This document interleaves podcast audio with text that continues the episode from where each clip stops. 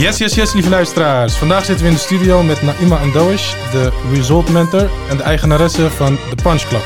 Naima heeft een sales- en marketingachtergrond en heeft voor verschillende grote en kleine bedrijven gewerkt. In 2009 richt Naima haar eigen marketing- en salesbureau op. Dit gaat supergoed en ze werkt samen met onder andere Remy Bonjasky. In 2010 zit Naima niet lekker in haar vel en begint zij met kickboksen. In 3 maanden tijd transformeert zowel haar innerlijk als haar uiterlijk. Ze is fitter dan ooit en dit gevoel wil ze meegeven aan alle vrouwen die het spannend vinden om met mannen te kickboksen. Daarom start ze in 2015 met de Punch Club, een dames kickboxschool gericht op sport, voeding en mindset. Ja, inmiddels zijn er 8 Punch Club vestigingen en groeit het bedrijf lekker door. Verder is Naima altijd bezig geweest met zelfontwikkeling. Ze las veel boeken, ze ging vaak naar Anthony Robbins, als ik het goed zeg. En deze kennis is ze nu lekker aan het verspreiden, de positieve mindset, met verschillende mensen. En dat doet ze met haar andere bedrijf, de Result Mentor. Als ik het goed zeg. Goed. En de slogan van Naima, die ze eigenlijk altijd gebruikt, is We want, we can and we will. Super positief, dames en heren. Het wordt tijd dat Naima ons meer vertelt over haar succesverhaal. Het wordt tijd dat Naima ons meeneemt naar het begin. Zo. Yes. Nou, mooie aankondiging hoor, Justif. Ja, toch? Ja, ging in 1 keer goed. Een hoop mooie positieve dingen, dus ik ben super benieuwd. Zeker. Nou, Naima, welkom. Yes, dankjewel. Hoe is het? Ja, goed. Ja? Ja. Het is lelijk weer, maar we zitten er warmpjes bij hier. Ja, precies. En we zijn erg benieuwd naar wat je ons gaat vertellen over jouw verhaal. Ja.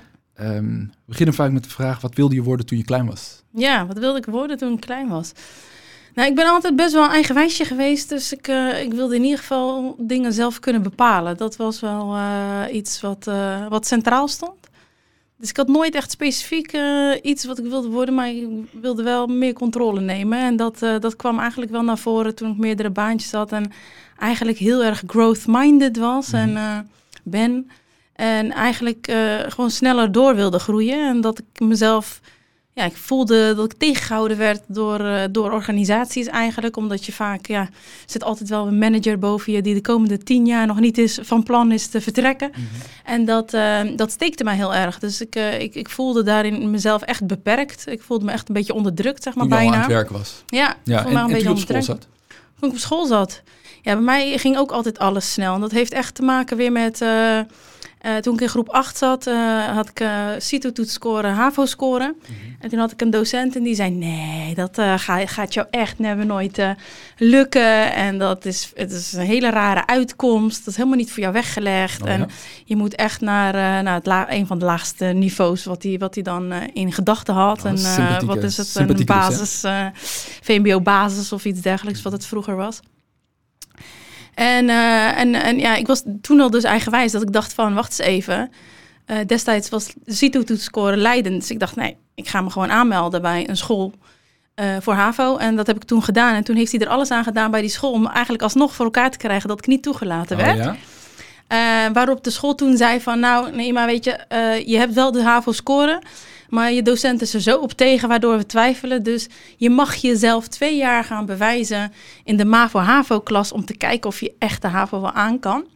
Nou, en dat is toen zo in mijn systeem gaan zitten... dat ik eigenlijk vanaf toen mezelf een soort van mechanisme heb aangeleerd... dat ik alles in 1 keer haalde. Alles in 1 keer moest halen van mezelf. Dus dat heeft best wel een enorme drang, een prestatiedrang gecreëerd. Aan de ene kant heel goed, maar jaren geleden... dat ik echt bezig ging met persoonlijke ontwikkeling... heb ik dat afgeleerd, omdat dat simpelweg de balans niet goed houdt. Wat houdt de balans niet goed? Nou, als je altijd alleen maar prestatiegericht bezig bent. Dus alles moest voor mij in 1 keer. Dus mijn HAVO heb ik toen in 1 keer gehaald. Mijn HBO, mijn propenduis in 1 keer. Mijn rijbewijs in 1 keer. Mijn HBO in 1 keer. En mijn universiteit in 1 keer. En dan moest ik ook nog eens van mezelf gewoon fulltime werken. En een fulltime studie master. Dat moest gewoon prima kunnen. Ja. En dat heb ik het dus ook wel gewoon gedaan. Omdat ik dacht, als ik geloof dat ik iets kan, dan kan ik het. En mijn drijfveer is ook wel weer. Dus als iemand zegt dat ik iets niet kan, dan zal ik het altijd wel laten zien dat ik het wel kan. Ja. Tenminste, destijds was ik daar gevoelig voor.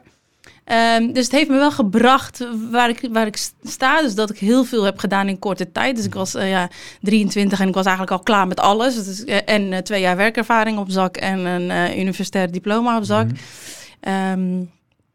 Maar daar is toen die drang wel begonnen in ieder geval. Je zegt die balans, zeg maar, het kan slecht zijn voor de balans. En wat is de kant waar het misschien van te kosten gaat dan?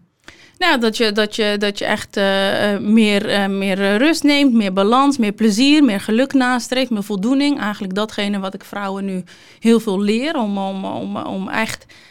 wat bewuster te gaan leven. Bewust in plaats van in een rollercoaster. En 9 van 10 mensen zitten in een rollercoaster. In een ratrace van maar gaan. En overal maar inrollen. Ja. Zonder bewust stil te staan bij wacht eens even. Wat maakt me eigenlijk echt gelukkig? Wat wil ik eigenlijk? Ja. En heel veel mensen weten niet wat ze willen. Omdat ze er simpelweg nooit bij stilstaan. Maar als je niet weet waar je naartoe gaat, dan ben je eigenlijk aan het zweven. Ga je navigatie maar instellen zonder een eindbestemming. Ja, dan kom je dus simpelweg nergens. Ja. Nou, interessant. Ik ben benieuwd, want we gaan er nu snel doorheen. Je hebt een mooi lijstje van doelen opgenoemd die je behaald hebt. Maar je was op een gegeven moment dus 23. Je had je papieren op zak, je had je werkervaring. Wat wilde je toen? Wat was op dat moment het doel? Ja, ik hield heel erg van sales en marketing. Dus ik had ook een specialisatie marketing gedaan op de Unie. Dus ik wilde wel iets met sales en marketing. En in eerste instantie had ik wel echt het gevoel van... ik ga voor een grote corporate werken in de sales en marketing. En ik ga ook wat internationaal doen. En dat was eigenlijk het doel. En zo gezegd, zo gedaan ben ik toen begonnen... Met werken. En vrijheid staat ook bij mij heel hoog in het vaandel. Dus ik werkte eigenlijk altijd in buitendienstfuncties... waarin ik een beetje kon gaan en staan waar ik wilde. Zolang ik targets haalde en dat ging eigenlijk altijd gewoon goed. Dus het was enerzijds heel relaxed... behalve dan dat ik dus niet zo goed tegen kan... als ik iets met 2 vingers in mijn neus kan doen. Zeg maar. Dus er moet wat uitdaging in zitten. En dat merkte ik dat het te lang duurde om door te kunnen. Dus elke keer na 2 jaar had ik een functie zeg maar wel weer gezien. En dat ik dacht van oké. En ik was altijd wel ook daarnaast, naast mijn banen... was ik wel altijd al bezig met dat ik markt overal inzag. En dat ik dacht van zou dit niet eens werken? Zou dat dus niet werken? Dus het zat er wel altijd al in dat ik dacht van... ik heb altijd wel heel veel ideeën over dingen vermarkten. Mm-hmm. En dat kwam toen eigenlijk steeds meer opspelen... Ja, wat is hetgene wat je als eerste vermarkt hebt?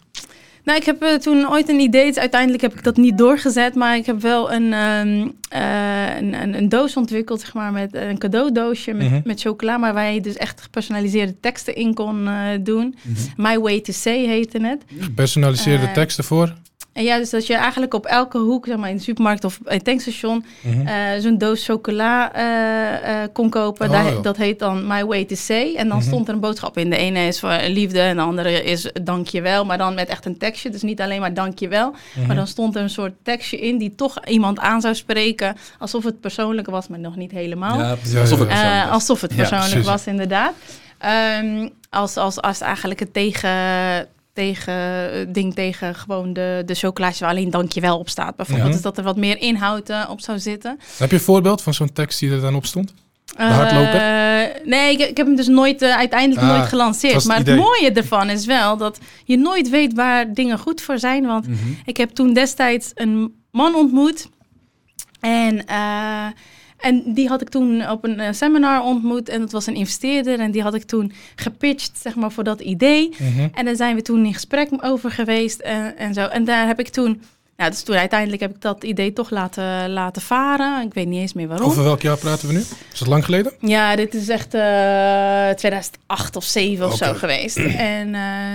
En toen jaren later ben ik, zeg maar, weer in contact met hem gekomen. Hij is inmiddels dus ook mijn mentor, zeg maar. Dus ik doe heel veel met hem sparren over van alles. Maar dat is letterlijk 7, 8 jaar, misschien wel 10 jaar later, zeg maar, is dat pas weer teruggekomen. Dus het is wel grappig hoe soms dingen lopen en dat je mensen ontmoet. En die dan heel ergens anders weer voordienen. Ja. Dus dat idee heb je uiteindelijk niet veel mee gedaan? Nee. En toen dacht ik van, ik ben heel goed in sales en marketing. Dus ik dacht, ik ga sales en marketing dan maar iets mee doen. Dus toen ben ik minder gaan werken en ben ik een sales en marketingbureau opgestart. Ik heb heel veel geleerd in het verleden door middel van deur-aan-deur verkoop. Toen ik 17 was, een bijbaan aan deur-aan-deur verkoop. Dat was de beste leerschool. Beste leerschool ever. Ik denk dat ik daar meer geleerd heb dan tijdens mijn studies allemaal. Ik verkocht restaurantkaarten. Okay. Kon je voor €25 kon je een kaart, maar dan moest je €25 direct aan de deur afrekenen. En dan kreeg je eigenlijk een kartonnen kaart. Nu de dag denk je echt van hoe dat mensen dat deden. Nu is het een tegoedbon, toch? Of, ja, een soort kartonnen. Maar wat was de benefit voor de klant? Voor €25 kreeg je dan zeg maar... €30 kon je één keer, één keer met je hele gezin zo komen eten voor de helft van de prijs. Ja, dus tweede hoofdgerecht gratis. 50% korting. Ja, 50% korting op de hele rekening. En dan kon je, zeg maar, ook nog een half jaar kreeg je dan ook nog eens nog een extra korting, zeg maar. Mm-hmm, mm-hmm. Dus dat was echt bij een Amerikaans bedrijf. En daar leer je echt, nou ja, harde sales. Maar je leert ook echt dat je doorzettingsvermogen. Ja, je leert ook echt dat een nee is gewoon dichter bij de ja. In plaats van iemand wil niet. Nee, het was gewoon oké, let's go. We gaan door tot de ja. Ergens moet de ja komen. Dus daar heb ik wel echt keiharde sales geleerd. Ja. En was heel goed voor mijn zelfvertrouwen, voor echt een dikke huid creëren. Ja. En dat heeft me heel veel gebracht. Ja, want je zal niet altijd met open armen ontvangen worden. Nee, maar weet je wel, gedreven. En we maakten er dan een spelletje van met anderen. Van oké, we gaan kijken wie de high roller is van vanavond. Ja, en dan deden we daar weer een uitdaging van. En daar was ik dan wel heel erg van. Ik hou wel van uitdagingen. Op een gegeven moment creëer je een systeempje. Weet je wat je moet zeggen, hoe je het moet zeggen. Ja. Of je beseft gewoon, het is een number game. Ja, het is ook een numbers game. Als je 100 deur afgaat, dan valt de deal 10 keer. Juist. En dan doe je de 300 op een avond, heb je 30 deals. Het is inderdaad gewoon wet van het gemiddelde. Mm-hmm. En van daaruit heb je het marketing- en salesbedrijf opgezet. Ja, toen dacht ik, nou ga ik inderdaad... energie heb ik toen destijds ook verkocht. Mm-hmm. Toen dacht ik, nou weet je, misschien ga ik daar wat mee doen. Want er zijn heel veel van die mensen die er dus wel moeite mee hadden. En ik had eigenlijk, was ik er altijd heel goed in. En haalde ik eigenlijk, als student van 17-jarig... verdiende ik soms gewoon €200 op een avond. Met energiecontracten? Ja, met over die restaurantkaarten en alles. Dus, dus ik dacht, daar moet ik wat mee. Mm-hmm. Maar goed, dat heb ik toen een jaartje, 1,5 jaar gedaan. En dat vond ik dan te veel leuren met mensen die niet willen. En ik ben heel erg gevoelig voor... Je moet echt willen. Ik kan je van alles leren. Ik wil je heel graag van alles leren. Je moet er wel voor openstaan. Maar je moet wel echt willen en de effort ervoor in willen steken. Dus ik ben allergisch voor mensen die zeggen iets te willen, maar uiteindelijk er niks voor willen doen. Daar ben ik heel snel klaar mee. Mm-hmm. Maar mensen die wel willen, daar haal ik heel veel voldoening uit als ik mensen verder kan brengen. En resultaten boeken door de tips en tricks. Want ben je eigenlijk van die studentenbaan dat sales- en marketingbedrijf begonnen? Nee. Ik was wel eerst als accountmanager. Ik ben eigenlijk begonnen als trendwatcher bij de Consumentenbond. Mm-hmm. Vanuit een bijbaan ook weer. Ik heb van alles gedaan in mijn bijbaancarrière. Echt van alles. Ja. Maar toen je besloot dat sales- en marketing kantoortje, nou, zo ben je natuurlijk begonnen, te starten. Hoe heb je die overstap gemaakt? Had je toen een klant... Of dacht je van, ik neem ontslag en ik begin. Hoe is dat begonnen? Nou, ik had degene bij wie ik dus destijds bij de salesbaantje werkte... door die kaarten te verkopen en dat soort dingen. Dus een van de eigenaren daarvan... die was eigenlijk wel geïnteresseerd in een soort van samenwerking. Dus ik werd een soort van onderaannemer dan van hem. Dus hij haalde eigenlijk de klanten binnen qua energiemaatschappij en dat soort dingen. En dan ging ik aan de slag eigenlijk met alle verkopers om ze dus te trainen. Ja. Om verkopen binnen te kunnen halen. Dus zo is dat eigenlijk gegaan. Dus ik ben toen eigenlijk minder gaan werken bij mijn baan. Op een gegeven moment gestopt. Op welk moment ben je gestopt? Ik ben eigenlijk... even kijken. Verdiende je bijvoorbeeld meer met het bedrijf ten opzichte van je salaris? Ik vind wel. Dus gelijk aan mijn salaris. Mm-hmm. En daarna ben ik wel weer in een baan. Dus ik vond het toch niet leuk. Dus ik heb toen weer een baan genomen. Mm-hmm. En toen was ik er weer heel snel klaar mee. Na 2 jaar dat ik dacht van dat gaat hem niet, ook niet worden. Maar dat was in combinatie met dat ik dus begon met kickboksen en daar echt mijn hele ei in kwijt kon. En daar werd ik zo verslaafd aan dat ik, dat ze niet 7 dagen in de week open waren, 6 dagen in de week open waren. Ja. Maar daar ging ik helemaal op in. En ja, het was dan de sportschool van Remy Bonjasky. En hij was ook net begonnen toen ik daar begon, zeg maar. Dus ik ben eigenlijk hem ook gaan helpen met alle sales- en marketingactiviteiten. Mm-hmm. Maar wat is er zo leuk en uniek aan de sportschool van Remy Bonjasky? Nou, het was destijds gewoon echt een familie. Echt een familie die met elkaar trainde, elkaar verder hielp. En En toen, ja, en ik werd er zo fan van dat ik eigenlijk gewoon meer vrouwen die sportschool in wilde trekken. En toen merkte ik dus heel erg de belemmering van heel veel vrouwen. Van, nou, het lijkt me wel leuk, maar ik ga niet bij al die mannen. Ja. Toen dacht ik, nou, dat vind ik echt balen, want het had mij zoveel gebracht. Dus aan zelfvertrouwen, aan discipline, aan leren. Het gewoon opgeven is gewoon geen optie. Mm-hmm. Want je leert het gewoon de hard way. Laat je handen zakken, je krijgt gewoon een knal voor je kop, zeg maar. Ja. Dus je leert het gewoon hard way, maar wel super goede leerschool. Ook hetzelfde weer met dat sales. Harde leerschool, maar super effectief. Ja. En dat wilde ik andere vrouwen ook meegeven. Dat ze ook die power, die inner power die vrouwen hebben, maar die eigenlijk die ze niet naar voren halen. Die ze niet kunnen kanaliseren. Ja, dus het zit er bij elke vrouw, maar ze halen het er niet uit. En ik merkte echt dat kickboksen er een soort van trigger voor was. Omdat je, wanneer ga je nou eigenlijk echt ergens tegenaan slaan? Dat doe je natuurlijk niet. En de meeste vrouwen kroppen altijd alles op en dan uiteindelijk loopt de emmer over en dan zijn ze depressief, zeg maar. Ja. En op deze manier had je echt een uitlaatklep. Maar toen liep ik er dus tegenaan van, hé, wacht eens even. Heel veel vrouwen willen dit niet. En ik ging eigenlijk steeds meer in die sportschool doen. Dus ik ging steeds meer helpen. Was je daar in dienst? Nee, ik was niet in dienst. Dus ik werkte fulltime. En vervolgens ben ik daar een beetje aan de slag gegaan. Nou, Remy was heel blij met jou. Ja. Allemaal nieuwe ik weet wel, abonnees. Ja, hij kon 6 weken vertrekken. Ik kon die hele zaak runnen. Ja.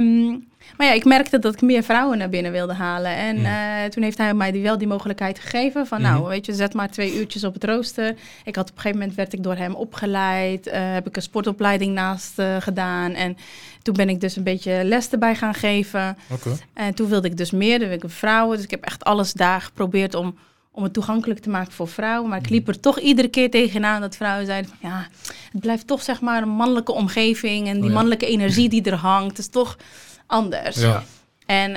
En dat steekte me heel erg. Dus ik had heel erg de drang om het toegankelijker te maken. Heb je dat ook voorgelegd toen bij Bonjasky Academy? Ja. Of, Ja.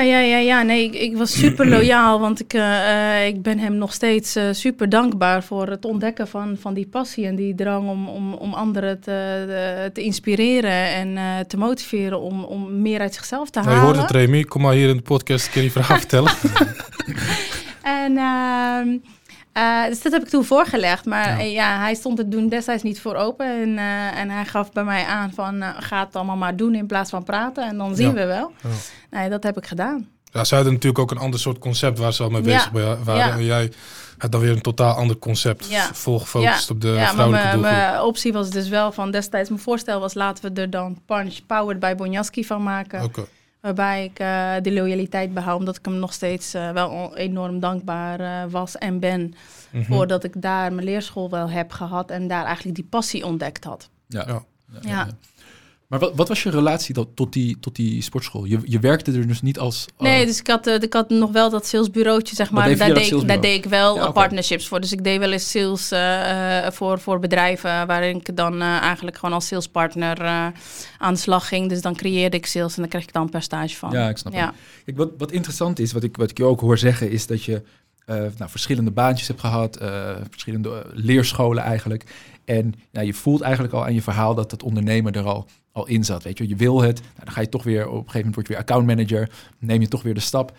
Kan je ons meenemen een beetje naar de gedachten en het gevoel wat je op dat moment had? Want we merken dat je had een drang naar ondernemen, maar af en toe toch misschien de zekerheid van een baan. Hoe balanceerde je daar tussen werknemerschap en ondernemerschap? Ja, het is vooral het stukje vrijheid. En ik merkte dat een hele centrale rol bij mij speelde. Dus dat is ook de reden waarom ik altijd accountmanager was. Dus die vrijheid te hebben. Ja.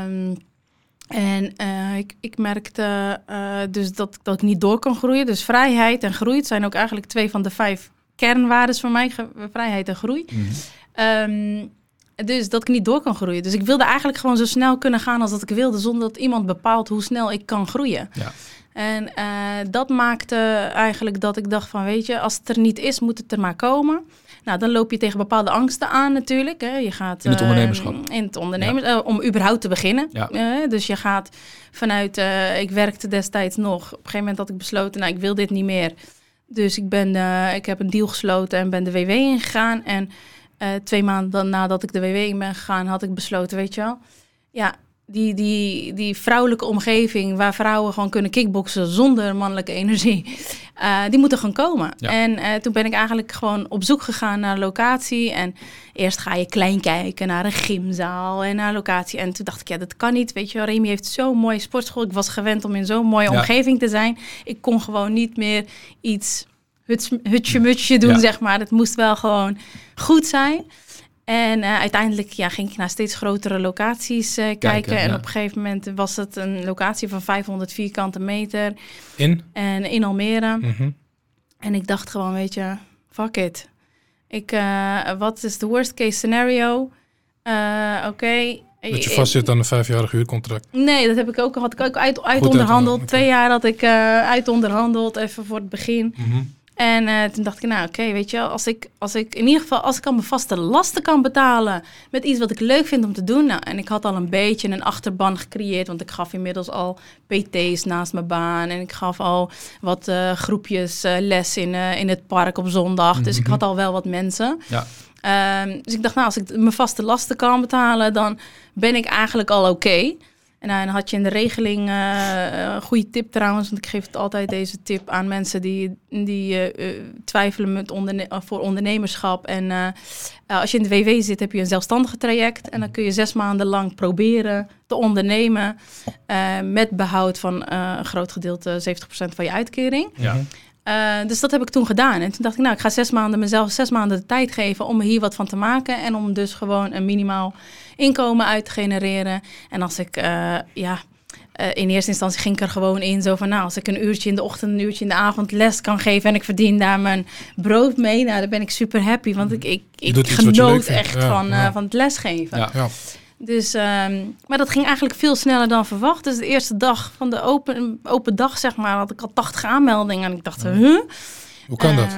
Waar heb je reclame gemaakt? Hoe kan het dat die mensen zich hebben aangemeld? Ja, dat is echt die enthousiasme. En ik geloof ook echt heel erg dat passie en enthousiasme leidt tot succes. Ja. Daarom adviseer ik ook altijd mensen, zoek naar iets wat je eigenlijk al ook zou doen als je er niet voor betaald zou krijgen. Ja, dus het lesgeven doe ik ook als ik er niet betaald voor zou krijgen. Het coachen doe ik ook als ik niet ervoor betaald zou krijgen. Dus het voelt voor mij allemaal niet als werk. Ja. En als je dat hebt, dan heb je zo'n grote passie en enthousiasme erin, waardoor je mensen simpelweg aansteekt, mensen meer gunning hebben en dat creëert vaak gewoon het succes. Ja, en als je op vakantie bent, dan denk je van ik wil zo snel mogelijk terug in plaats van ik wil helemaal niet terug. Ik werk dus eigenlijk altijd wel gewoon door. Ja, ik heb nooit zoiets van ik wil niet terug. Ik werk eigenlijk altijd gewoon door, omdat het ook voor mij niet iets is wat ik moet, maar omdat ik het wil. Ja. En ik heb mezelf heel erg in de jaren van persoonlijke ontwikkeling ook heel erg goed mijn mindset weten te managen in de zin van er is niks wat ik moet. En mensen denken altijd dat ze dingen moeten.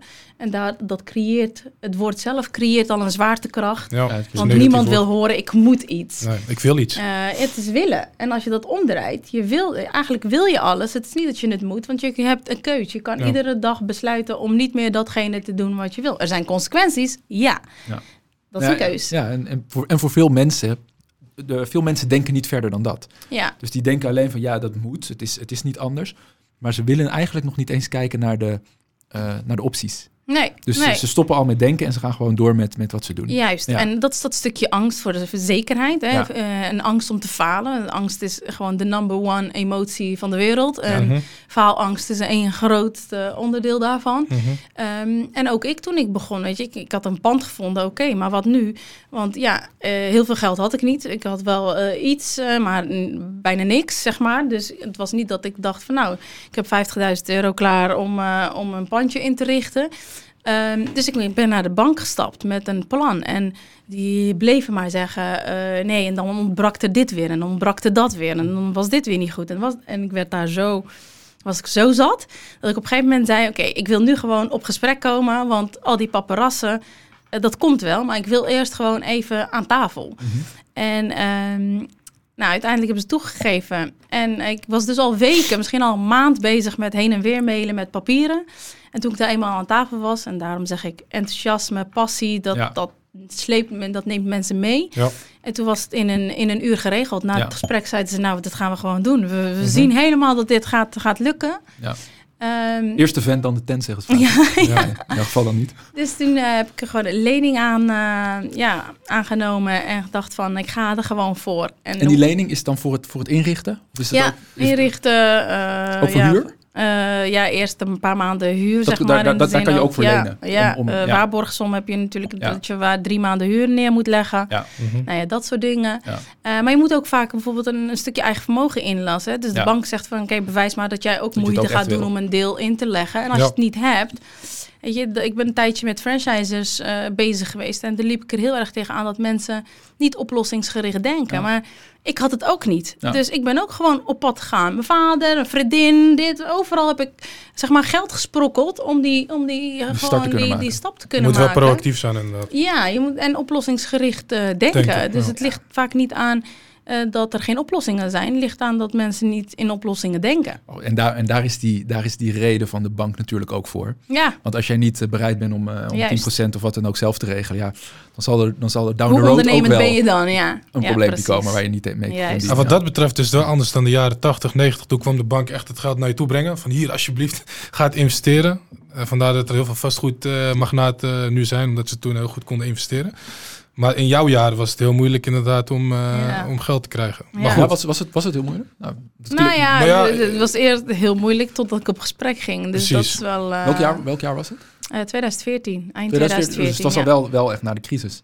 Ja. Dus het begon weer op te krabbelen. Ja. Toen. Ja, maar in de jaren 90 was dat mailtje genoeg geweest. Ja. Nu moest je er echt naartoe en moest je het enthousiasme laten zien. Ja. Maar in de jaren 90 was dat wel echt anders hoor. Ja. En nu? Hoe denk je dat het nu is? Ja, nu is het ook lastig hoor. Wel? Ja. De rentes zijn laag. Met corona... Het vertrouwen is er niet. Ja, vertrouwen is nu... Alles kan instorten, weet ik het allemaal. Ja. Horeca, trainen, sportschool, helemaal lastig natuurlijk. Dus ik denk dat het belangrijkste is je angst overwinnen om niet meer voor zekerheid te gaan. Omdat zekerheid is hetgeen wat mensen tegenhoudt in alles. Mm-hmm. Omdat ze denken dat ze zekerheid hebben. Maar het is allemaal fictieve zekerheid. Ik zeg altijd, er is 1 ding wat zeker is en dat je deze wereld ooit verlaat. En dat je belasting moet betalen. En verder is het allemaal fictieve zekerheid. Alles kan morgen verdwenen zijn. Dat heeft corona mooi laten zien. Laten zien inderdaad. Ja. Ze noemen dat corona en dat soort events noemen ze black swans, hè? Zwarte zwanen. Ja. Evenementen die... Je ziet niet aankomen. Die eigenlijk niet... Die hele grote gevolgen hebben, maar die maar een hele kleine kans hebben dat ze gebeuren. Ja. Maar ze kunnen wel gebeuren, dat blijkt. Ja, precies, maar alles kan gebeuren. Weet je kan morgen alles kwijt zijn. Dus welke zekerheid ben je precies aan het nastreven? Ja, geen. Ja, je had dus die eerste 80 aanmeldingen. Ja. Je bent op een gegeven moment dat je de grand opening. Ja. En toen? Hoe is de eerste les gegaan? Ja, superleuk. Ik krijg op Facebook elk jaar zeg maar, zo'n herinnering. Zeg maar. Dat vind ik wel heel gaaf. Mm-hmm. En dat ik daar gewoon zat gewoon met 20 vrouwen in 1 keer in 1 les. Weet je? Dat was gewoon tof. Dus ja, zo eigenlijk verder gebouwd. En ik was toen al best wel veel op Facebook. Destijds had je nog geen Instagram. Dus Facebook heel actief aan het posten en doen. En dat creëerde best wel veel buzz. Ja. En dat ging eigenlijk allemaal heel organisch. Dat is ook wat ik ondernemers nu leer. Creëer geen klanten, maar creëer fans. Want dat is gewoon simpelweg een gratis marketing tool. Vertellen het en die hebben eigenlijk gewoon... Dat was mijn marketingtool. Al mijn klanten haalden automatisch vriendinnen, nichten, iedereen, collega's, allemaal binnen. Ja. En op een gegeven moment... opende ik mijn 2e vestiging. Wacht even, voordat we doordenderen naar de 8 vestigingen. Ja. De Punch Club. Ja. Even naar de basis. Ja. Een sportschool voor vrouwen. Ja. Een kickboksen. Maar vertel eens wat meer over het concept als je wil. Ja, het concept is dus echt het gebruiken van kickboksen eigenlijk als tool... om jouw innerlijke kracht als vrouw naar voren te laten komen. Om dat te laten uiten. Om eruit te trekken eigenlijk. Ja. Om op die manier wat bewuster van jezelf te worden. En in je eigen krachten te gaan geloven. En daardoor... hopelijk je te triggeren om kwalitatiever leven te leiden... en dus de bijhorende keuzes daarvoor te maken. Mm-hmm. Dus meer vertrouwen te voelen om eigenlijk te gaan voor je eigen geluk. En dat vertrouwen, waar komt dat vandaan? Wordt er een bepaald stofje aangemaakt in je hoofd, endorfine of iets... waardoor je meer vertrouwen hebt en dat tot uiting kan laten komen? Dus kickboksen is dus een sport waarbij je dus echt de kracht gaat gebruiken. Mm-hmm. Hè? Dus wat ik zei, hoe vaak ga je nou als vrouw zijn er echt daadwerkelijk tegenaan stoten?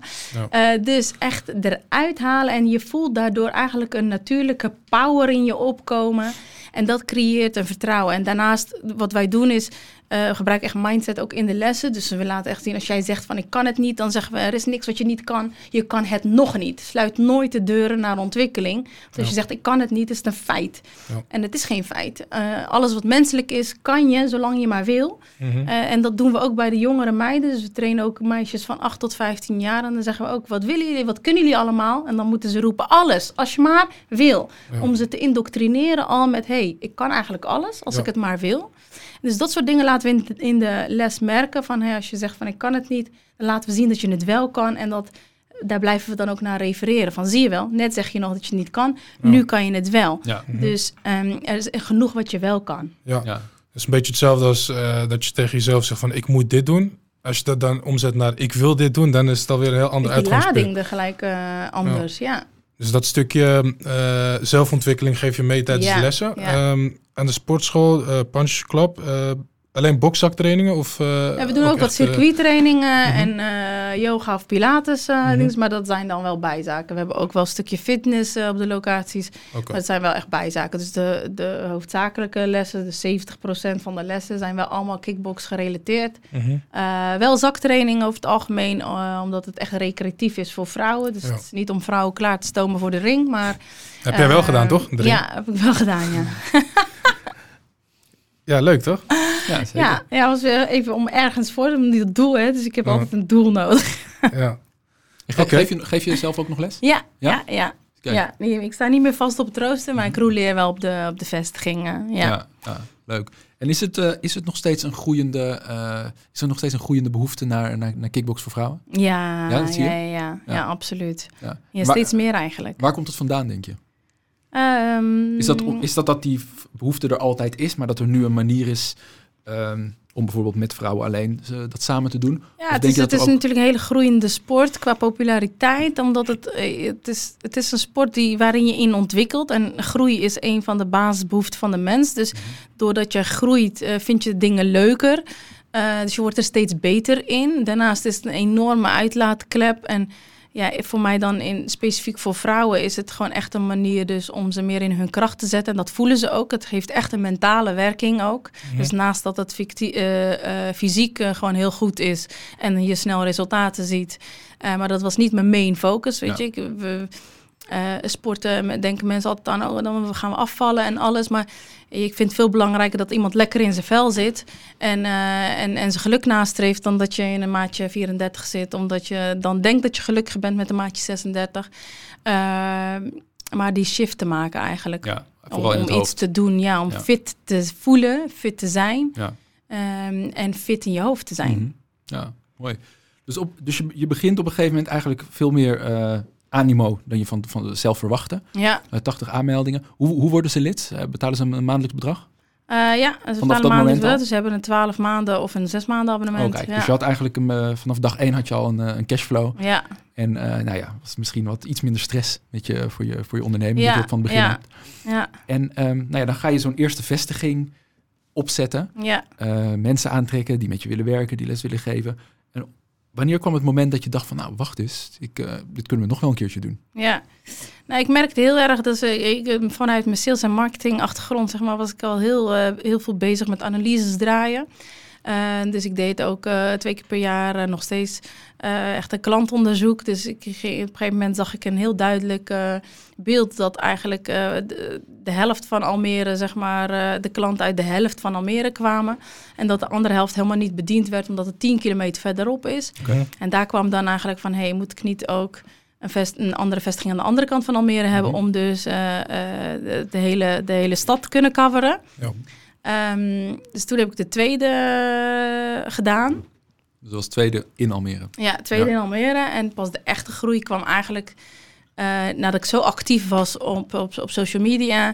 En dat ik op een gegeven moment opmerkte dat ik overal vraag van kreeg. En heel veel vanuit Amsterdam van, hey, waarom hebben wij dit hier niet? En toen dacht ik, hey, wacht eens even. Waarom is dit? En toen kwam eigenlijk de gedachte van, wacht, zou dit nou ook werken... als ik het in een andere stad zou doen. En toen kwam dan weer belemmerende gedachten komen dan weer op. Maar wacht eens even, ik ben daar dan niet continu, want ik kan niet op 3 plekken tegelijk zijn. Ja. Die 2 plekken waren nog goed te managen. En ik had inmiddels dan een team erbij. En dan ben je er regelmatig. Dus toen kwam eigenlijk de uitdaging van, nou, zou dat werken? Ja. En Amsterdam is dan vanuit Almere niet zo ver, dus een half uurtje. Dus ik dacht, nou weet je, ik ga het gewoon eens onderzoeken. Mm-hmm. En omdat de vragen zo vaak kwam, ben ik dat eigenlijk gaan onderzoeken. Ja. En heb ik toen de 3e vestiging in Amsterdam geopend, waarin ik dan de eerste 3 maanden volledig zelf actief was. En daarna heb ik het eigenlijk losgelaten in de zin van aan team overgelaten. Mm-hmm. En dat werkte toen. Dus door die vibe alsnog, want ik was heel erg bang van, nou, in Almere kwamen mensen echt voor mij.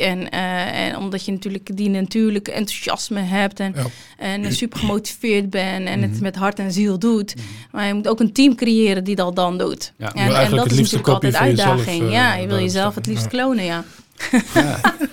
Maar interessant, want kijk, nu, we werken nu van 1 naar 2 naar 3 vestigingen. Wat was de tijd, de tijdinterval tussen die verschillende? Wanneer kwam de tweede? De tweede die kwam 1,5 jaar later. 1,5 jaar na de eerste en de derde? En de derde kwam 2,5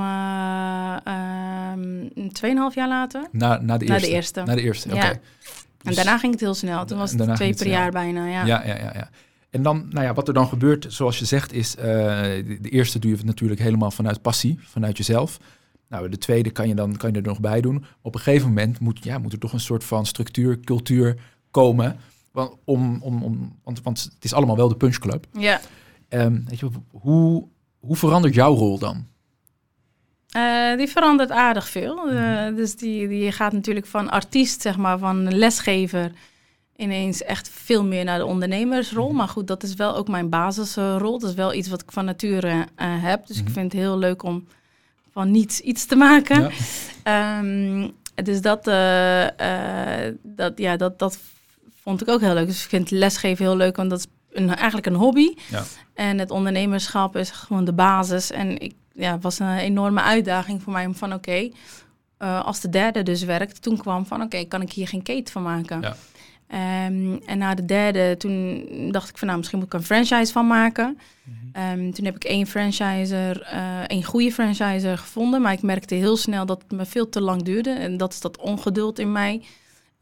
Dat heel veel gesprekken, dat mensen niet begrepen dat ze dan een investering moesten doen. Of dat mensen dus niet oplossingsgericht waren in je moet minimaal 10.000 eigen vermogen inleggen of 20.000.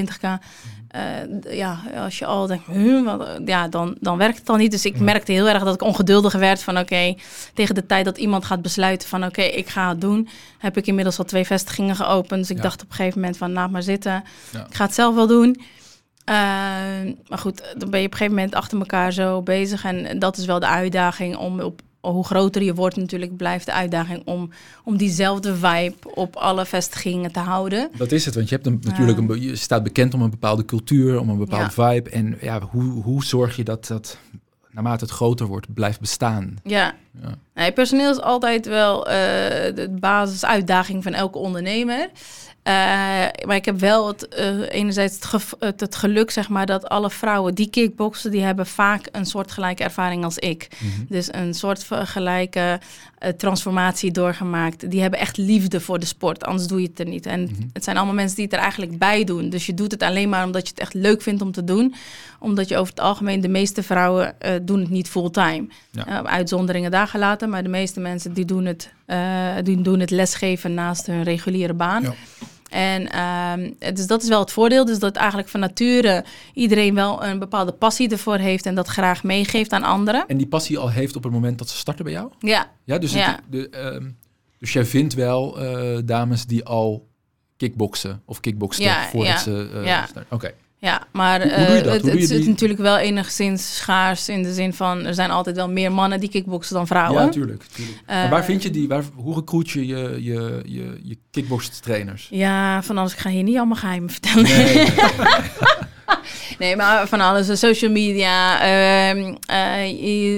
Ik heb in mijn verleden, zeg maar, heb ik ook matchmaking gedaan voor Remy Bonjasky. Dus voor gala's organiseren. Daar hielp ik altijd mee. Dus ik had ook al wat contacten met allemaal matchmakers die dus allerlei vechters op hun lijst hadden. En dus daar kon ik eigenlijk een beetje in kijken van waar zijn allemaal dames die...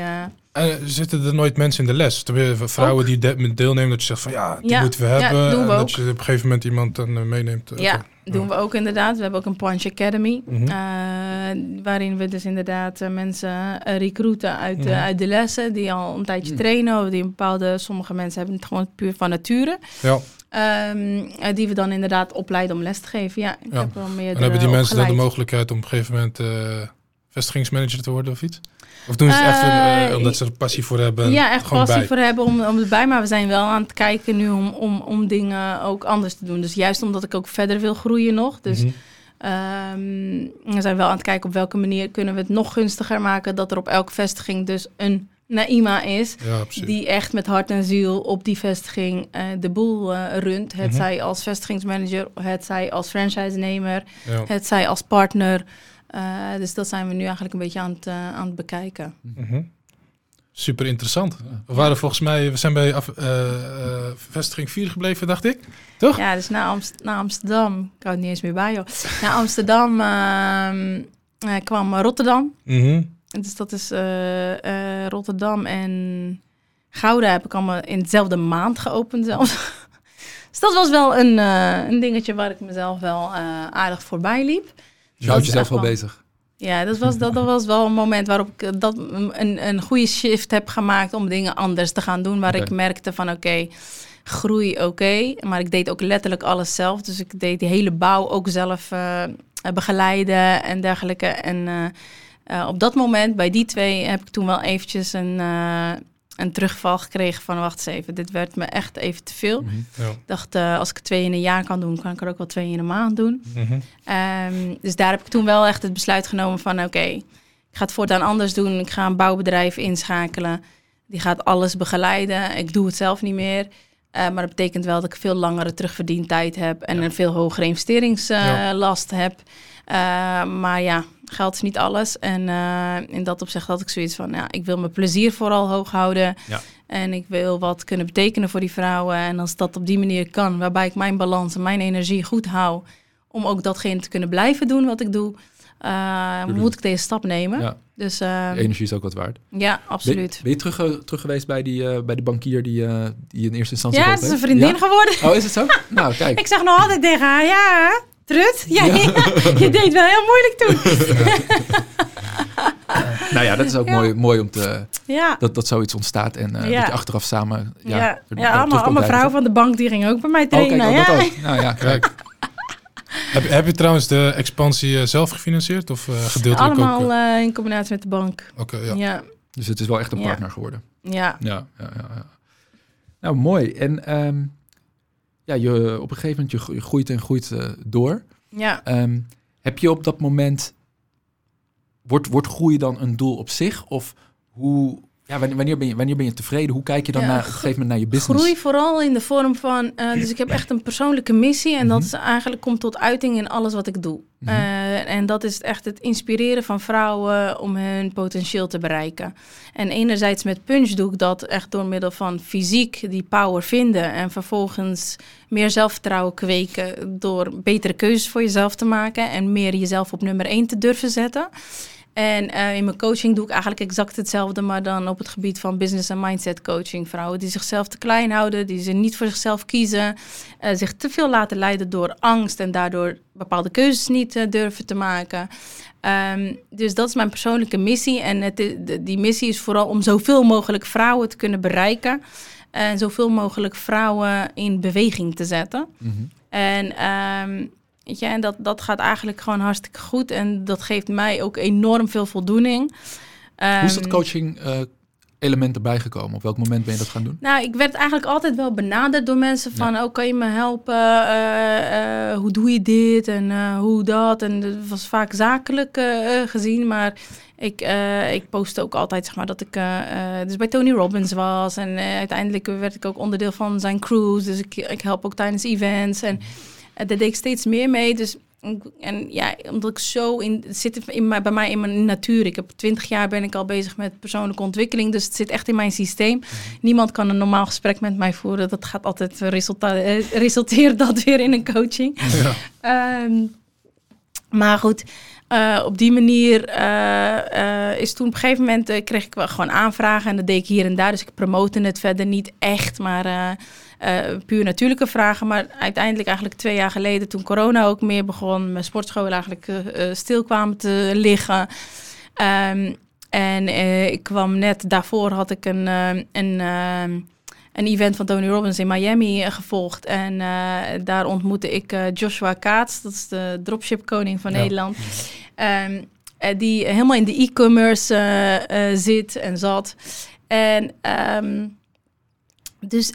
daar was ik zo door getriggerd. Door die online wereld. Dat hij me echt enorm had getriggerd om daar iets mee te doen. En toen kwam corona. Nou, ik had al jaren eigenlijk online trainingen... voor Punch op mijn to-do-list staan, maar kwam er maar niks van. Nou, corona kwam, bats, boom. Ik had binnen 2 dagen had ik een online platform gecreëerd... waar ik online trainingen op kon geven. Mm-hmm. En die online wereld trok mij heel erg... door zijn inspiratie. Mm-hmm. En toen merkte ik, nou, toen kwam in corona in juni zo... en toen zag ik iedereen negatief worden en iedereen online was negatief. En ik dacht, mensen, weet je, oké, let's get some control over this. Want iedereen liet zich zo meeslepen door alle negativiteit. En toen begon het eigenlijk een beetje meer gewoon als gein, zeg maar, van... nou, mensen, wie willen meedoen? Ik ga een week lang, ga ik jullie even een positiviteitsboost geven... op een Facebookgroep gewoon, meld je aan. En toen deed er ineens een paar honderd mensen mee. Oh. En wat deed je dan? Ging ze echt gewoon elke dag kwam ik dan live. En dan ging ik ze eigenlijk gewoon een hele motivatieboost geven. Okay. Ze wat meer inzicht en kennis geven over hoe werkt je brein nou? Hoe kan je nou meer invloed hebben op je gemoedstoestand... in plaats van je te laten leiden door externe factoren... en dicht bij jezelf te blijven. Ja. Hoe kun je meer invloed hebben op je gemoedstoestand? Nou, hoe je meer invloed kan hebben op je gemoedstoestand is 3 factoren. Okay. Schrijf ze op. Dat is 1, is je fysieke houding. Dus op het moment dat jij je fysiologie, dus als die al negatief is, als je negatief bent, dan heb je ook een negatieve fysieke houding. Dus je fysieke houding veranderen kan al gelijk energie in je lijf brengen. Okay. Dat is 1. 2 is dan je focus. Dus op het moment dat jij negatief bent, of welke negatieve emotie dan ook ervaart, kun je eigenlijk eerst beginnen met je fysiologie. Dat is het makkelijkste. Wacht eens even, ik moet even mijn houding veranderen. Ja, even lachen, bijvoorbeeld. Maar ga maar 30 seconden letterlijk voor de spiegel staan met een big smile. Geloof me, it changes everything. En 2 is dan dus je focus. Waar ben ik eigenlijk mee bezig in mijn hoofd? Nou, dan kom je eigenlijk tot de ontdekking... wacht eens even, ja, ik ben met iets bezig... wat me dus niet blij maakt. Ja. Dus wat me dit gevoel geeft. En 3 is dan de woorden die je...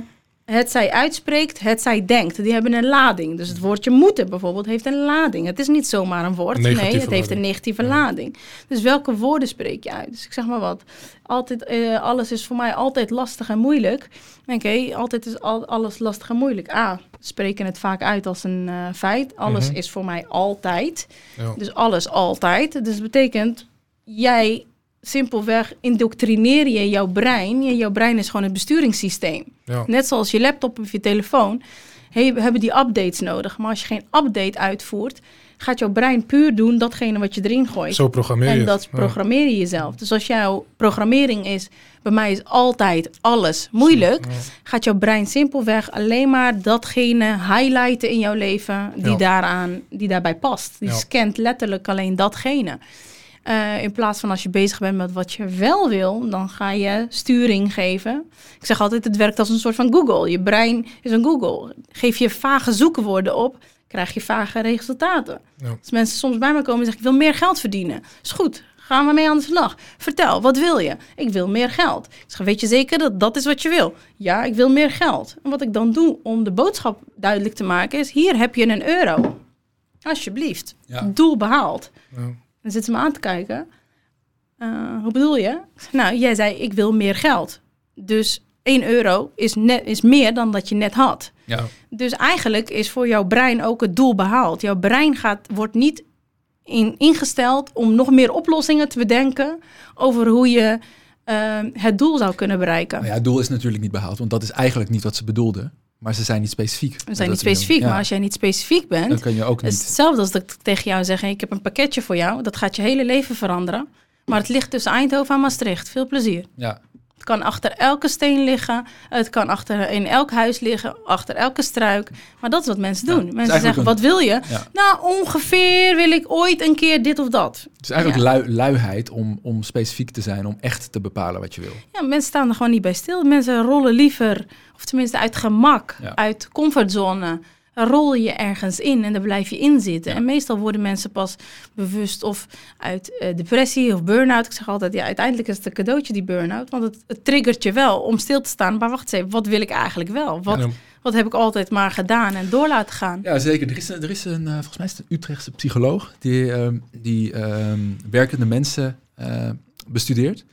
En die categoriseert ze in 3 categorieën. De gekleurde muizen, de grijze muizen en de gestampte muizen. En dat gaat dus over mensen die aan het werk zijn.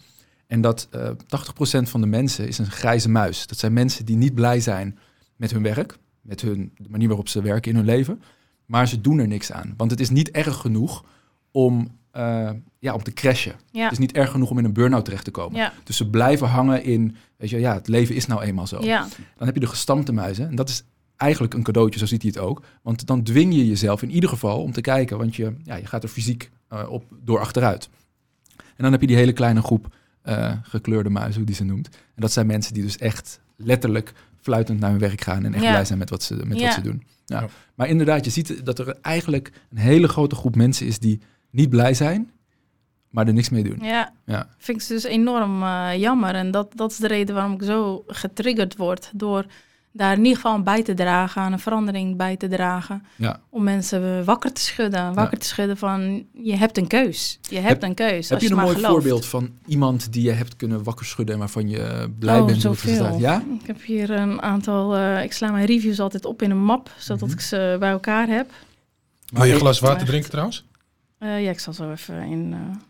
Maar is er een specifiek voorbeeld waarvan je zegt van, dat vond ik toch wel zo'n mooie situatie, dat deze dame hierin zat en daar terecht is gekomen? Ja, ik heb er echt zoveel dat ik niet eens... niet eens kan kiezen. Niet eens kan kiezen, ja. Dus degene die als eerste hier opkomt. Dus ik denk, dat is een leuke. Nou, mensen realiseren dat ze zichzelf saboteren. Hier bijvoorbeeld hier. We hoeven verder geen namen te noemen. Nee, ik ga dus geen namen noemen. Maar het is echt van alles. Dus het is de ene die stapt, die maakt de keuze om toch te gaan ondernemen. En die zekerheid gewoon zich niet meer te laten leiden door angst. De ander die inziet van dat ze zichzelf aan het saboteren is. Doordat ze eigenlijk zichzelf altijd aan het vertellen is dat ze niet goed genoeg is. En dat ze inziet dat haar programmering wordt, omdat ze dat zelf in stand houdt. Ja. Jouw grootste vijand ben jezelf. Kijk in de spiegel en kijk hoe je die vijand kunt uitschakelen. Want dat is dat stemmetje in je hoofd die jou wijs maakt dat je dingen niet kan. Ja. Dat je niet goed genoeg bent. Dat je toch niet gaat lukken. Wat anderen wel niet zullen zeggen op het moment dat het niet lukt. En als men dan toch een stap neemt. Nou, vandaag alleen al heb ik al 3 berichten gekregen van mensen die zeiden van, hey, naar aanleiding van jouw programma. Ik heb pas 1,5 week geleden... een jaarprogramma gelanceerd. Omdat ik gaf de afgelopen 2 jaar eigenlijk losse cursussen van 4 of 6 weken. En ik merkte dat mensen dan toch op een gegeven moment weer gaan terugvallen. Mm-hmm. Dus ik had nu bedacht van, ik ga het in een jaarprogramma doen. Want dan ga ik je een jaar lang even flink indoctrineren. Mm-hmm. Waardoor het echt in je systeem gaat zitten. En dan is die verandering wel wat blijvender. Ja. Dus en dan mensen die stappen nu in het programma en letterlijk 1 week, 2 weken later, doordat ze al 3 coachings gehad hebben, anders zijn gaan denken en een sollicitatie hebben en de een naar de achter. Hey, ik heb de baan gekregen, want in plaats van, wat doen mensen als ze gaan solliciteren? 9 van 10 keer gaan mensen naar een sollicitatie. En onderweg zijn ze zichzelf al aan het wijsmaken. Er zal wel iemand zijn die beter kwalificeert. Er zal wel iemand zijn die wel die ene voorwaarde heeft. En chips, die heb ik zelf niet. Ja. Oh, als ze maar niet daarover gaan beginnen. Dus ze zijn niet bezig met zichzelf indoctrineren met... Weet je, positief, ik kom hier om te kijken of jij als werkgever ook wel geschikt voor mij bent. Ja, want precies. Ik kom hier 8 uur per dag van mijn tijd besteden. Precies. Dus hoezo heb jij niet? De focus ligt gewoon helemaal verkeerd. Ja. En die beïnvloedt je. Ja, zo van ik word beoordeeld. Nee, hallo, ik kom jou ook beoordelen. Ja. Om te kijken of jij wel geschikt als werkgever voor mij bent. Ja. Als je op die manier erin gaat zitten, lever je veel meer waarde. Want je neemt meer controle over het gesprek. Je gaat meer vragen stellen. En daardoor neem je meer controle. Dus je bent proactiever.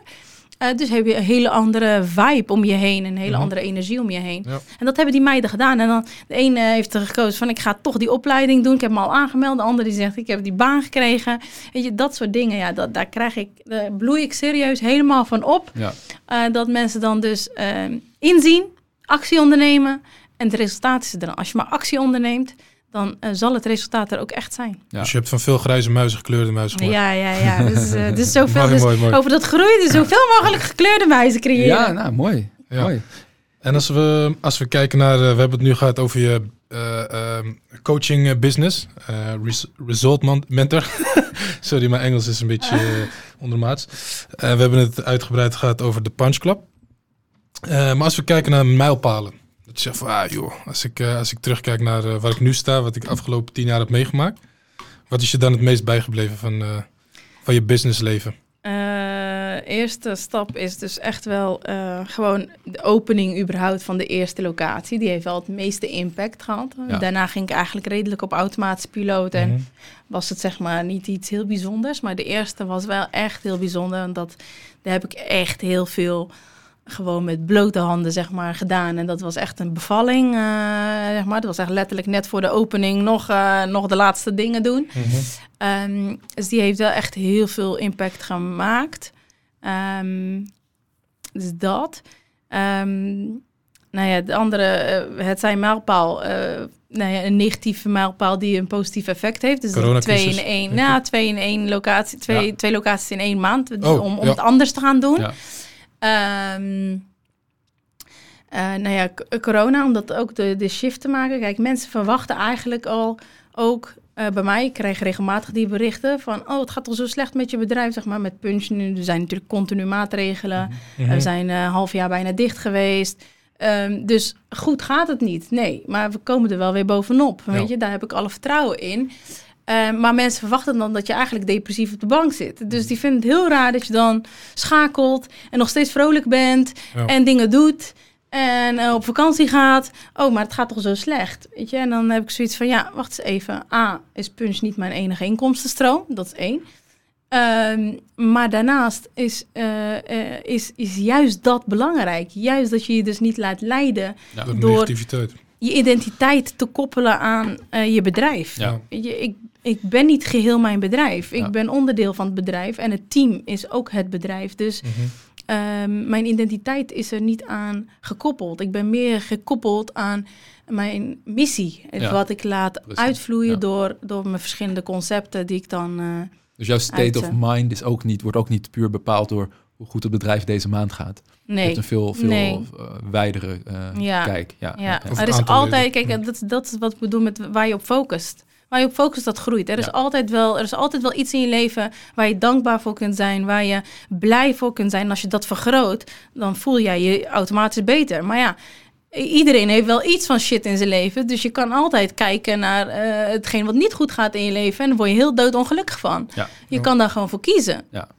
Het is zeker deels is er heel veel te bepalen over hoe je je voelt door datgene waar je op focust. Ja, mooi. Nou, niet alleen maar deels hoor. Ik geloof wel dat je volledig controle hebt over hoe je volledig voelt. Ja. Volledig. Als je jezelf traint dan. Hè? Dus, dus als je niet getraind bent, dus als je niks met persoonlijke ontwikkeling doet, dan is het natuurlijk erg lastig. Ja. Maar op termijn dat je jezelf traint. Dus ik heb mezelf de afgelopen jaren echt letterlijk getraind. Dus ik kan mijn gemoedstoestand letterlijk binnen 60 seconden... kan ik mijn gemoedstoestand totaal omwisselen. Hoe doe je dat? Dus door die 3 punten. Dus je fysiologie veranderen, je focus veranderen en je woorden veranderen. Mm-hmm. Ja. En dat is training. Dat is echt controle hebben over je mind. Het is een besturingssysteem. Dus je kan het besturen, maar je moet wel leren hoe je het bestuurt. Ja. En je moet het actief doen. Ja. En anders gaat je brein gewoon doen wat het vanuit onbewust niveau doen wat het geleerd heeft te doen. Ja. Ja, dan krijg je het, hoe heet dat brein ook weer? Wat alleen in actie komt als er gevaar ontstaat. Het reptielbrein volgens mij. Dat is van natuur gewoon heel lui. Dus dat moet je wel constant voeden inderdaad. Ik zeg fantastische eerste deel van de podcast. Ik denk dat het tijd wordt voor de snelle rubriek. En dan gaan we zo meteen weer verder naar wat je nog allemaal van plan bent. Met de Result Mentor en de Punch Club. Alle mooie plannen voor in de toekomst. Snelle rubriek is een onderdeel van deze podcast, Naima. We stellen wat vragen, mag je heel kort op terugkomen. En dan gaan we later 1 of 2 van de vragen uitgebreid bespreken. Mm-hmm. Arie, zal ik hem doen of doe jij hem? Doe maar. Oké, nou. Hier komt de eerste vraag. Als je moet kiezen tussen een onderneming op het gebied van coaching of sport. Welke kies je dan? Je moet kiezen. Je moet kiezen? Ja. Dan is het coaching. Omdat in de sport gaan we zo meteen nog even terugkomen. Daarom is het een dilemma. In welk ander land zou je willen ondernemen? Amerika. Oké. Laatste vraag uit de snelle rubriek. Met wie zou je wel eens een kopje koffie willen drinken? Tony Robbins. Heb je toch al gedaan? Ja, geen kopje koffie. Wel in contact, maar geen kopje koffie uitgebreid. Dit kost je $1 miljoen. Oké. Ja. En plus de kosten van kopje koffie. Eén sessie. Eén sessie is $1 miljoen. Ja, dat zijn... Ja. Je gaf aan dat je... Oh, sorry. Je gaf aan dat je kiest voor... dat je uiteindelijk de keuze zou maken voor de coaching in plaats van sport. Waarom? Omdat mijn hoofddoel voor de sport eigenlijk ook de coaching was. Dus we gebruiken in de sport het kickboksen als middel. Mm-hmm. Het ging mij niet specifiek alleen om de sport. Het ging om wat de sport doet. Ja, en het effect van de sport is dus eigenlijk dat je op een andere manier gaat denken over jezelf. Ja. En daarmee dus iets anders realiseert. Duidelijk. En vandaar dus de coaching. Net zoals geld een middel is om uiteindelijk een bepaald doel te halen. Juist, bijvoorbeeld een bedrijf opzet, iets doen wat je heel leuk vindt. Ja. Kopje koffie met Anthony Robbins. Ja, dat is iemand, hè, Arie? Dat is een hele bekende. Je hebt er wel wat boekjes over gelezen, hè? Ja, maar nou, ik weet niet of ik er $1 miljoen over zou hebben. In ieder geval niet. Kost dat echt $1 miljoen? Een 1-op-1 sessie is $1 miljoen. Ja. En dan, hoe lang heb je dan een 1-op-1? Een uur. Okay. Ja, dus misschien wel 2 kopjes koffie. Ja, hij heeft ook een platinum, dus ook zo'n jaarprogramma wat hij ook heeft. En dat kost je dan €120.000 per jaar. Ja. Ja, dat is, die heeft natuurlijk wel die industrie min of meer gecreëerd. Hij was een van de eerste. Absoluut, ja. Dat is wel een one of a kind. Ja, zeker.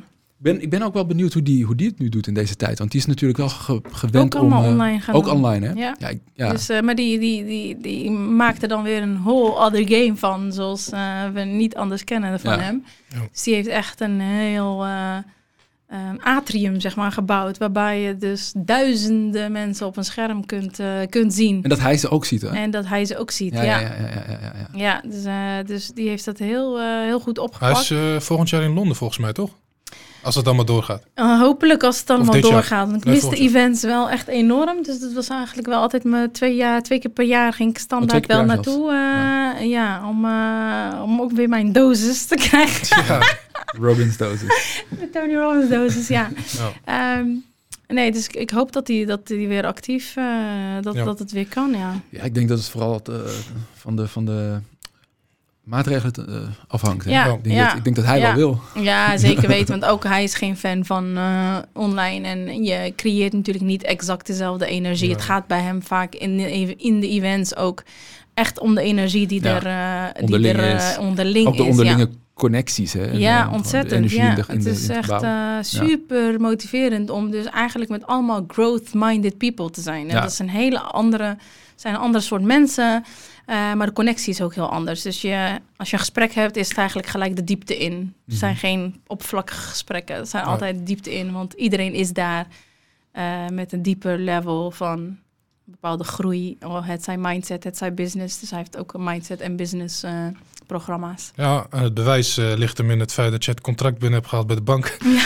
toen je op gesprek kwam bij ze. Dus ja, de klik die er ontstaat, de energie inderdaad, is gewoon heel anders. Ja. Bij fysieke evenementen. Ja. Je gaf ook aan de VS, ondernemen. Ja. En ja, je bent natuurlijk heel hard aan het groeien met de Punch Club. Ik heb je volgens mij ergens in een interview horen zeggen, we willen een keer naar 24 vestigingen.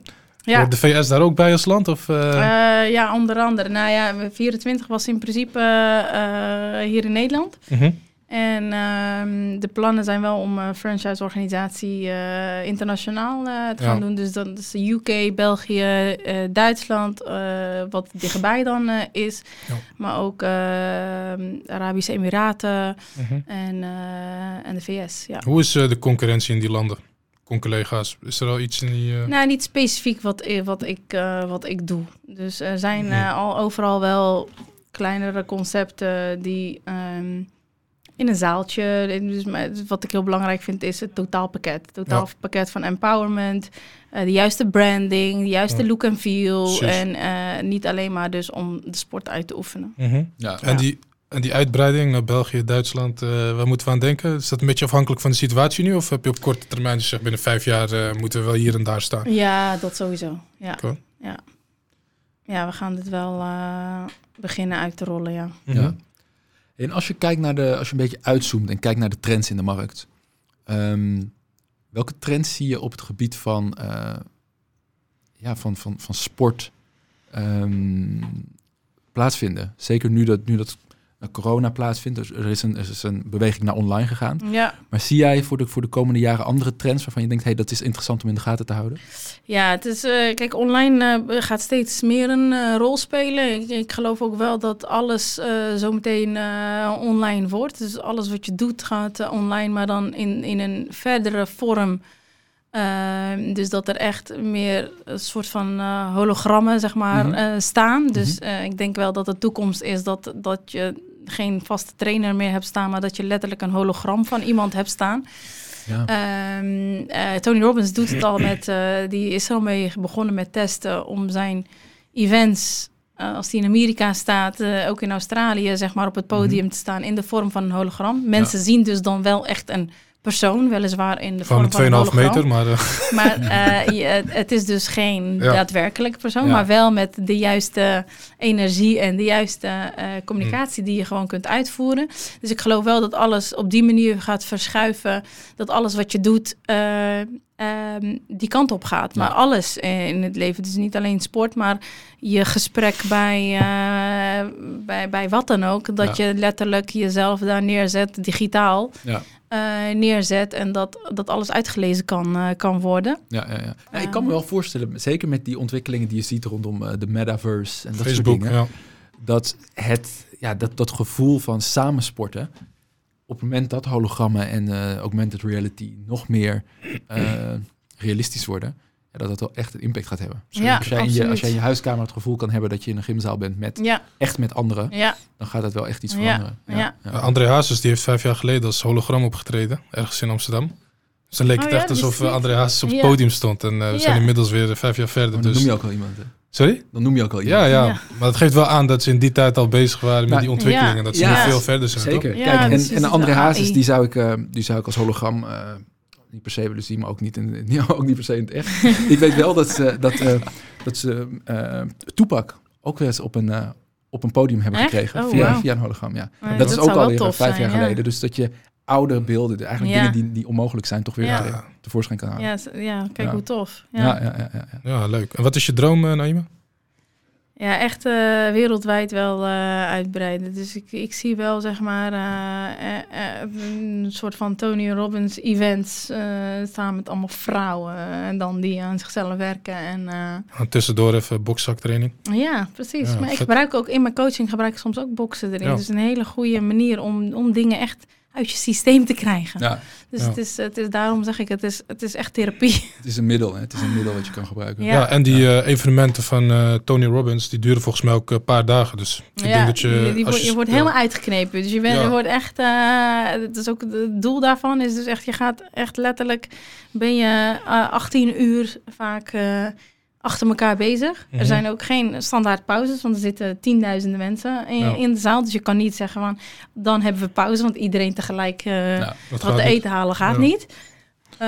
Dus je bent ook letterlijk echt, het gaat echt zo van, ik ga nu even naar de wc en jij schrijft alles op totdat ik terug ben.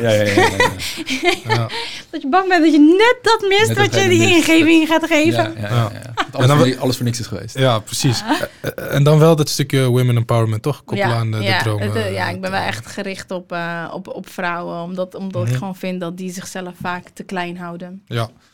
Oké, super interessant verhaal.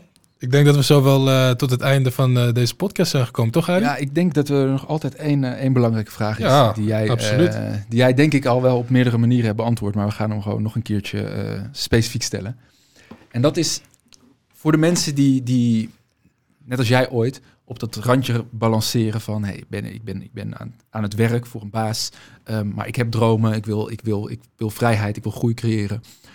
Maar daarover twijfelen. Wat voor advies heb je voor ze?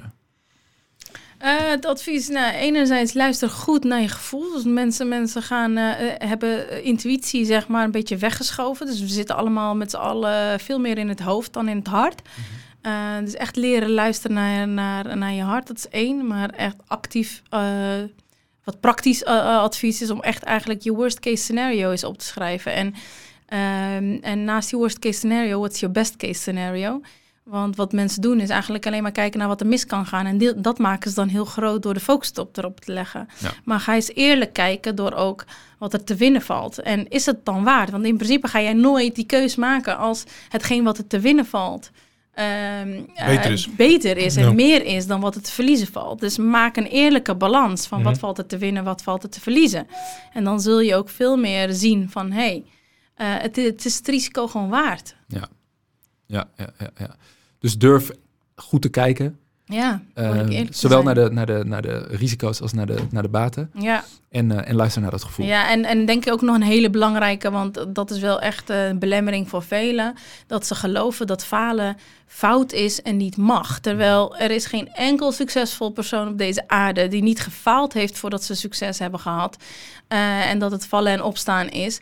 Dus denk niet dat falen iets is wat niet hoort. Het is eerder iets wat erbij hoort en wat je mag gaan verwachten dat het gaat komen. Maar door de lading te veranderen van het falen, door het te zien als zijnde van ik word daardoor beter. Mm-hmm. Ik vergelijk het altijd met een baby. Als we echt zouden geloven dat falen slecht is, dan zouden we dus tegen onze kinderen zeggen van ach schat, je hebt al 4 keer geprobeerd te staan vanuit het kruipen, vanuit kruipstand. Gaat hem voor jou niet worden dat lopen. Ja. Dat is wat we eigenlijk zeggen als we zouden geloven dat falen iets slechts is. Ja. Mm-hmm.